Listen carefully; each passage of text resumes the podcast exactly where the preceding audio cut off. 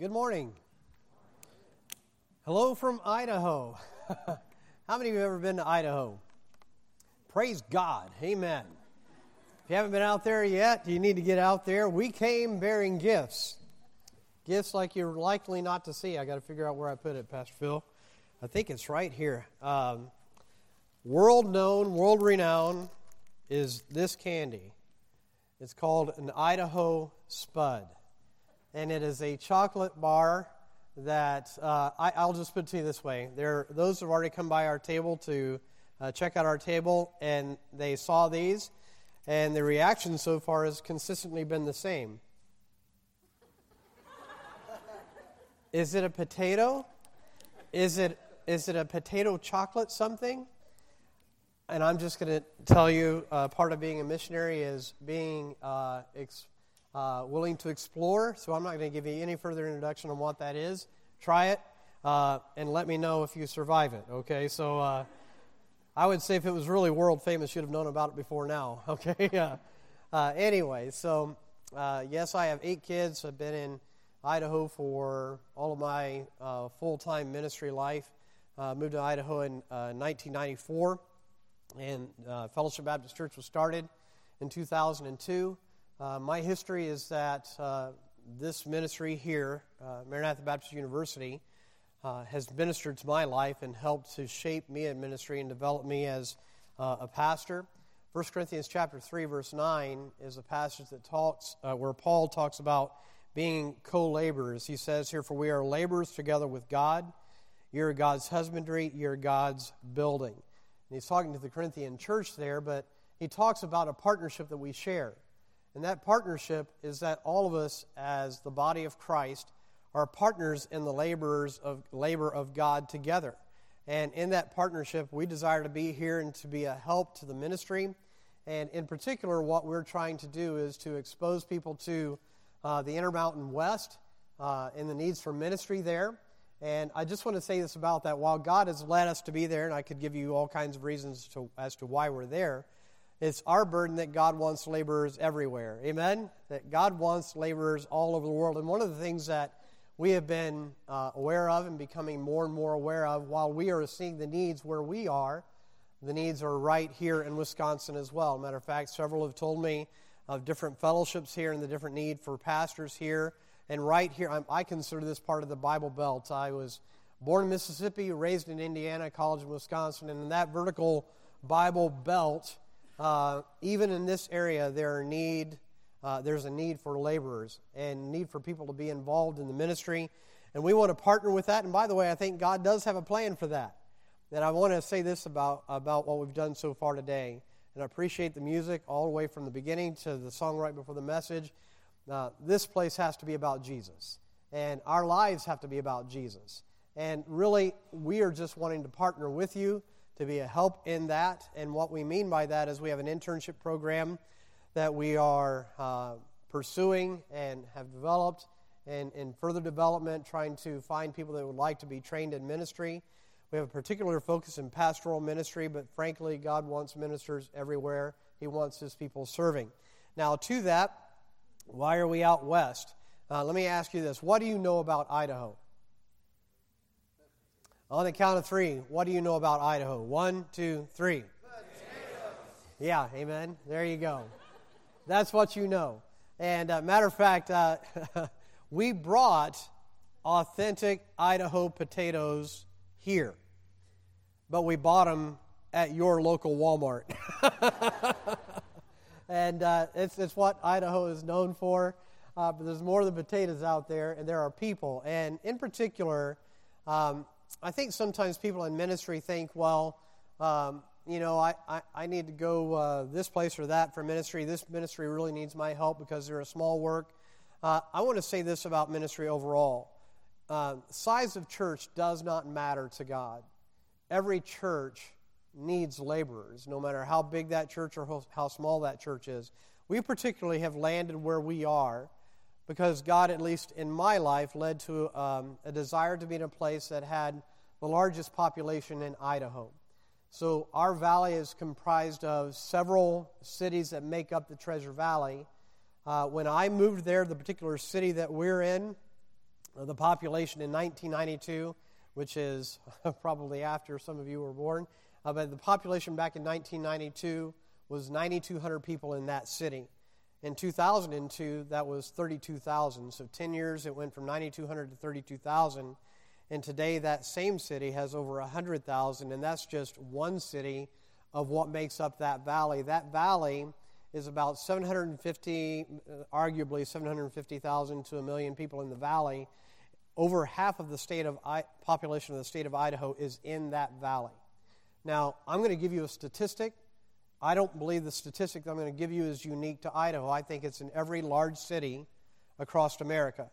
If you were to look at the gospel preaching churches, and when I say gospel preaching churches, I'm talking about the broad spectrum. I'm talking about people who are conservative, people who are not conservative, but they preach the gospel of Christ.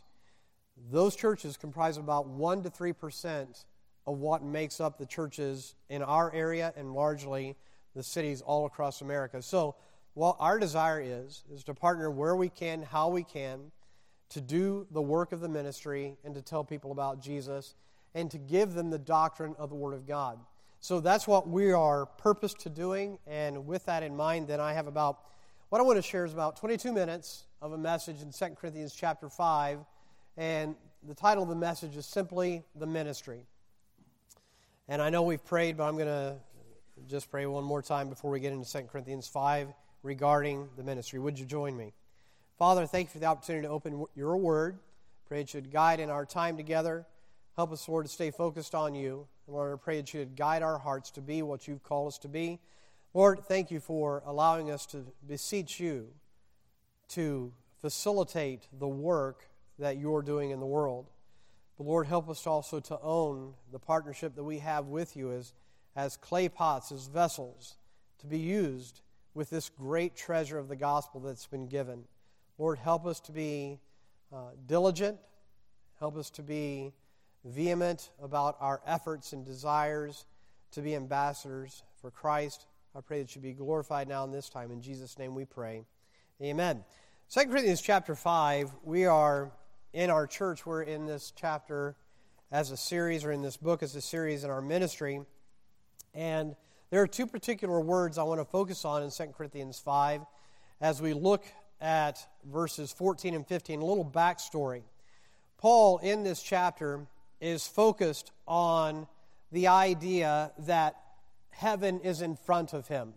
Now, I, I want to say thank you, uh, Dr. Marriott, for uh, this family praying for me through the ministry. Some of you might see that I have a, a white spot right here.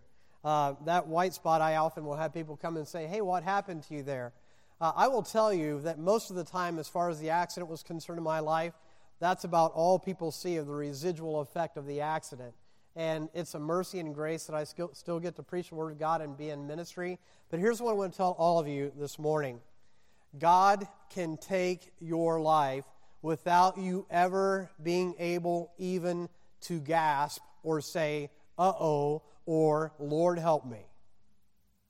And the idea is that you have a vapor of a life, you have so much time. And I know here you are as young people this morning, training and getting education, and sometimes in all that you you can get lost into the study and why am I here and oh I've got to do this project and that project. I just want you this morning to know that our lives have to be about Jesus no matter what paper you've got coming. No matter what book you've got to read, our lives have to be about Jesus. And what you're doing here is getting trained so that you can be a better vessel to serve the Lord, more equipped to serve the Lord. And you only have so much time. And like I said, I, it can happen in a moment that the Lord takes you. So, in this time that you have, Paul here in this passage reflects that this life is not all there is. And really, out of all of us who know the Lord this morning, that ought to give us a great sigh of relief. Thank the Lord that this is not all there is. Now, I'm thankful that God is blessed and we have great lives to live for the Lord. He's given so many blessings. Has God blessed you? I mean, think about the blessings that are in your life today. Are there blessings in your life? Hello? Are there? Has God given you coffee? Amen. I mean, has God blessed you? Yes. All right. So God is good all the time, and, and the Bible tells us He daily loads us with benefits. So while we're looking for heaven, Paul's reference here is really this I am thankful that this life is not all there is, but in the time that I have, he says in this passage, I know the need for being a preacher of the gospel. You find this back in verse 11. Uh, well, really, we, we has in verse 10, verse 11, verse 10, he says, For we must all appear before the judgment seat of Christ, that everyone may receive the things done in his body according to that he hath done, whether it be good or bad. And he says, Knowing therefore the terror of the Lord, we persuade men. We are made manifest unto God, and I trust also are made manifest in your consciences. And the idea there is, is there's a lot in those verses, but he's saying that I know that my life and testimony matter, and I'm going to be open and clear to you about who I am. But really, what it's all about is Jesus. And someday, I'm going to be standing before him. You have a great treasure in your life, and that is life itself. You have a great treasure, and that God has called you to ministry. Now, I want to be clear on that this morning. I know that there are many forms and many directions of education that you're receiving right here at Maranatha, and praise God for that. But I don't care what God has called you to do in your vocation. God has called all of us to be servants. God has called every last one of us to give our lives to serve the King of Kings. You guys have sung that this morning. It has been in the songs that you have, as a collective, given to God in worship. And what I'm burdened about in my own life is not just the intellectual assent of what I say, but the practical life that I live. Am I really living as if these lives are so? So Paul says in verse 15, and he uses a word, and we're going to explore that for a moment. He says, The love of Christ constraineth us. And so we're going to take a moment to dive into that word. I believe that what we have in the King James is a great translation of that word. There are other translations that translate this as control. Uh, there are others that give the idea of uh, a squeezing, and we're going to talk about that just for a moment. But the idea of that word is that there is the love of Christ that's been given to me, and the love of Christ that's been given to the world that motivates me to live my life for Him. So I want to ask you a question that we ask often in our church family, and that is this Where would your life be without the Lord? What would you feel about life, going through life, if you did not have the Lord? I'll hopefully have time to talk about this in the message this morning. But Pastor Phil on the plane, Pastor Phil and I on the plane ride here, were blessed to be able to talk to a lady named Ellery. I would say in her maybe 30s, and uh, and as we talked to her, she's not a believer, and and she really does not know what is after this life. And here's what it entails for her: she's living her life for whatever purpose that she has right now, but she kind of drains off at the end of her conversation saying and maybe there's more. So I want you to think about where you would be if you were just living your life for just what you have in the days ahead of you. And how empty that would be, and how focusless that would be. But that is not what God has given to us who know Him. Amen? He's given us a future, and He's given us a calling. And really, what God has given us is a life that can, honestly, a lot of different way, ways to say this, but spent, uh, wholly sold out to the service of God, no matter what your vocation is. But I will tell you, there is a great falling off and a great dearth of full time vocational servants for Christ. Now, I believe God wants to use all of us. But we're experiencing right now, in the here and now, a great falling off of laborers in the harvest.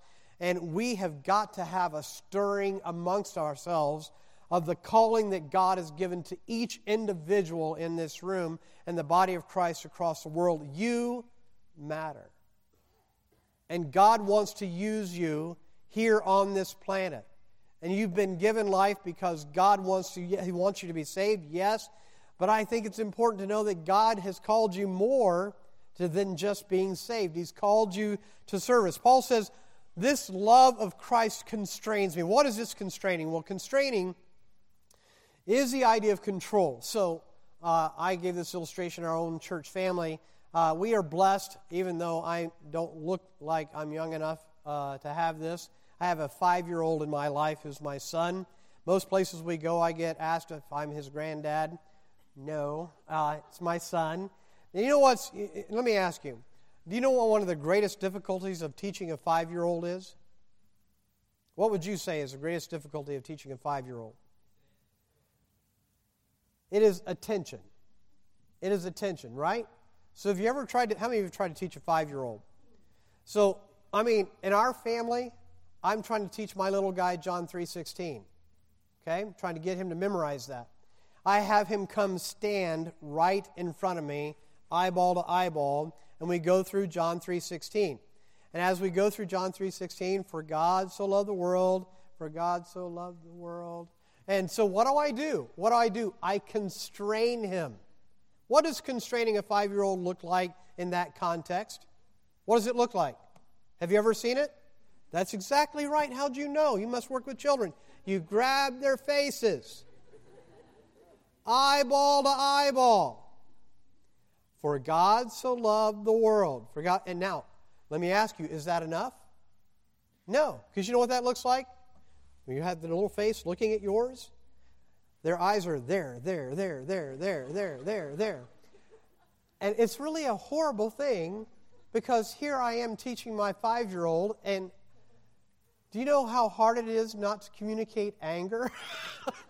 For God loved the world.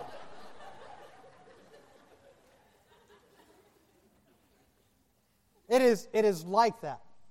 There is a focus, a constraining, a constraining that drives attention to get us to a place of focus to do what God has called us to do and to be what God has called us to be. But the word is constrained and the reason I think it's a great word in the translation is because, yes, it's control, but it's control through squeezing pressure. And there are a lot of different illustrations this way, but we're from the West, and it is one of the illustrations. It is the idea of a cattle chute. It's the idea of gathering cattle from all the range and bringing them to the place. The cowboys out ringing them in and, and wrangling them in and as they bring them in, they bring them to a chute where they can bring them through one by one. Many times, they will fully dip these animals. It happens with sheep, happens with cattle. They will dip them to help them be uh, treated against uh, different bugs and things like that. But to do so, they don't want to come willingly. You have to go out, grab their attention, bring them in, and make them account one by one as each one is ministered to what they need. And the idea there is this Paul is saying that the Lord constrains me. The love of Christ constrains me, captivates me. And now the ultimate sense of that is really at the core of this. And I, I can't say this enough. And, in the time that we have, we're probably not going to get to the next point. It is about control. And here's the thing when you talk about control, there is a part of us in our humanity where we do not like to be controlled. We want to control our own lives. Matter of fact, we don't like being told what to do. Now, am I right? Do you like a lot of rules and you, you don't like to do that, you don't like to do this, and, and be told what you can and can't do, and you got to make your bed? And you got to. By the way, I won't go into all the demerits I received back when I was in school for what we called room duties. Do you guys still give demerits for room duties? I won't ask how many of you got demerits for room duties, but let's just say they're necessary for a good life after college. okay? Um, but the point is, that control is at the heart of who you are as a believer. I'm going to say it again. You already sang about this. But is your life controlled by the love of Christ. Is that what gets you up in the morning and gives you the focus on what God has called you to do and what God has called you to be? Paul says, I am controlled by this influence, that the Lord loves me. He took someone who is dead in trespasses and sins. And there is a world right here in this passage, there is a world that is dead and needs Jesus. That motivating factor of what God has done for me in my salvation motivates me to serve Him not out of, out of a sense of duty, but I would argue out of a sense of appreciation for what He's done for me. The passage that I would often go to to speak to this is Ephesians chapter 2, verses 1 through 5, where it says, And you hath He quickened who were dead in trespasses and sins, wherein in time past you walked according to the course of this world, according to the prince of the power of the air, the spirit that now worketh in the children of disobedience, among whom also we all had our conversation in time past, in the lusts of the flesh, fulfilling the desires of the flesh and of the mind, and were by nature the children of wrath, even as others. This is who we were without Jesus. And here's the truth of the matter you really don't know how bad your life would be without Christ if you were to try to consider where you would be without Him. Now, in that vein, what it does mean for us is that there's a world that is lost and needs this message. So I want to go back for a moment and talk about this lady on the airplane that Pastor Phil and I had a chance to speak to. You got to appreciate this. Uh, here she's sitting on the window seat right up against the window. Pastor Phil is next to her, and I'm on the other side of Pastor Phil. And she, I forget how she asked the question, but I think she said, So what do you guys do? Like, well, amen. That's all we needed. And we started the conversation. But here's the thing we kept driving her back to fundamental questions. And what she revealed pretty quickly was pretty common to the world. As far as the world's origins, what do you think she believes in?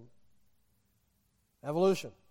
So when we drive her back to the beginning or drive her back to origins, we keep asking the question, well, okay, well, where did those things come from or where did that come from? Guess what she has? She has faith and no answer. And we have faith and an answer. And the answer is the Bible, the doctrine of the Word of God, and what God has done in making us. But here's a, start, a startling statement this lady lives in our valley. She does not know about Jesus. And said so. It was her words to say, I really don't know about Jesus. And she gave us an opportunity to speak Jesus to her. Now, that's only one illustration of one lady at one time in history. And what I'm saying is, you're a little bit insulated right now, sitting right here in this room. And I don't take it for granted that everybody in this room is saved. But I do know this that this passage right here tells us that Christ loves everyone and there's an open invitation for everybody to be saved. And to be saved, people need to know about Jesus. For the love of Christ constraineth us, because we thus judge that if one died for all, then we're all dead. Everybody needs the Savior. It goes on to say in verse 15, and that he died for all, that they which live unto the, live that they which live should not henceforth live unto themselves, but unto him which died for them and rose again. All right, I do this often. I'm going to ask you to do this with me. So, first of all, do you believe this verse? I need an audible. Do you believe this verse? I want you to read this out loud with me. Everybody together, let's worship in reading this together, out loud together. 2 Corinthians chapter 5 and verse 15, reading with me now. And that he died for all that they which live should not henceforth live unto themselves, but unto him which died for them and rose again. Who's he talking to? Who's he talking to? Is this just the pastors? Is it? I need an audible. Is this just the spiritually elite? I need an audible. Thank you. Why do I, by the way, I'm going to tell you, I do this pastorally with our church because I think it's healthy for us to respond. to the truth that's here, and not just intellectually, but when I know something, if I'm going to live it in wisdom, it has to be out of a heart that loves God, and I have to own this myself. I want to tell you that the world around you is doing just to you what happens to my five year old son. All of life can be this. Let's go that way, this way, that way. Let's do that. And, and matter of fact, uh, I've got one of these too, right? One of the things you see on an airplane, what do you see on an airplane? If you walk from the back to the front, you see everybody on their device, everybody plugged in and checked out. And I'm not saying that's a bad thing to have these things. I am saying this there is so much distraction in this world that drives us away from the focus that God has given every one of, the, every one of us. And we don't all serve in the same capacity or in the same way. Right? But God has made every one of us to serve. And God has designed every one of us to serve. And He says this that our lives from henceforth, those who know Jesus as their Savior, our lives are not to be lived unto ourselves. Let me tell you one of the great dilemmas of young people coming to college with a foundational question that I think is off place. Very often, when you graduate from high school, what is the question that you receive most often? It's usually a four, three or four, four or five word sentence, and that is, What are you going to do? And sometimes followed through with, What are you going to do with your life? That's a good question, but I want to argue fundamental doctrine that there is a better question. The better question, you know where I'm going because you just heard this verse. What's the better question? What does God want me to do with my life? Now, I have an answer for that. It's a general answer, but it's for everyone. You know what God wants you to do with your life? A lot of different ways to answer this. The foundational statement of this college is a great answer live our lives to the praise of His glory. There's another specific answer as well. God wants you to sell out and serve. He has called you to sell out and serve. And you matter. So, the passion that I bring to this pulpit this morning is not uh, an angry fist down that we're not serving. It's the owning of the doctrine that compels us. And I thank God for every servant that is giving their lives to the Lord for the glory of God and speaking Jesus. From the spectrum that's in this room, there are history teachers, there are English teachers, there are math teachers, there are music teachers, and uh, I was watching Dr. Ledgewood uh, direct um, his choir yesterday. And I told Pastor Phil, watching him reminds me of all the stuff that I do in my music leading. Uh, it has the tenets of what I learned from him. And that investment of doing that for the glory of God, that investment of serving the Lord with your gifts and abilities, is an investment that God has given to you, but you actually have to own it and do it. And here's the thing it won't be long before you'll be looking back over your life. It won't be long. It seems like it, but it won't be long. And you are not guaranteed tomorrow. But here's what you have the gift of the blessing of the gospel message and the gift of God's calling you into service. And with my heart, and with all the passion I had, this is where I wish I, I could be a great preacher.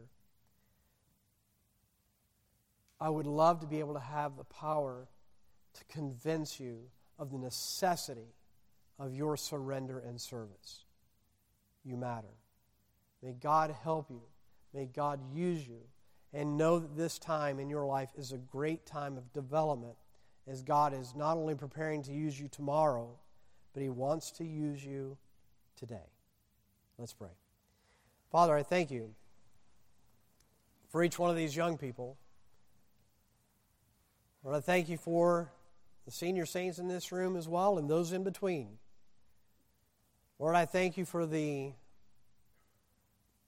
genius of your design in the body of Christ. I thank you for the equipping that you have done through Scripture and the calling and equipping that you've done through your Spirit to work in each of our lives to be consecrated to you.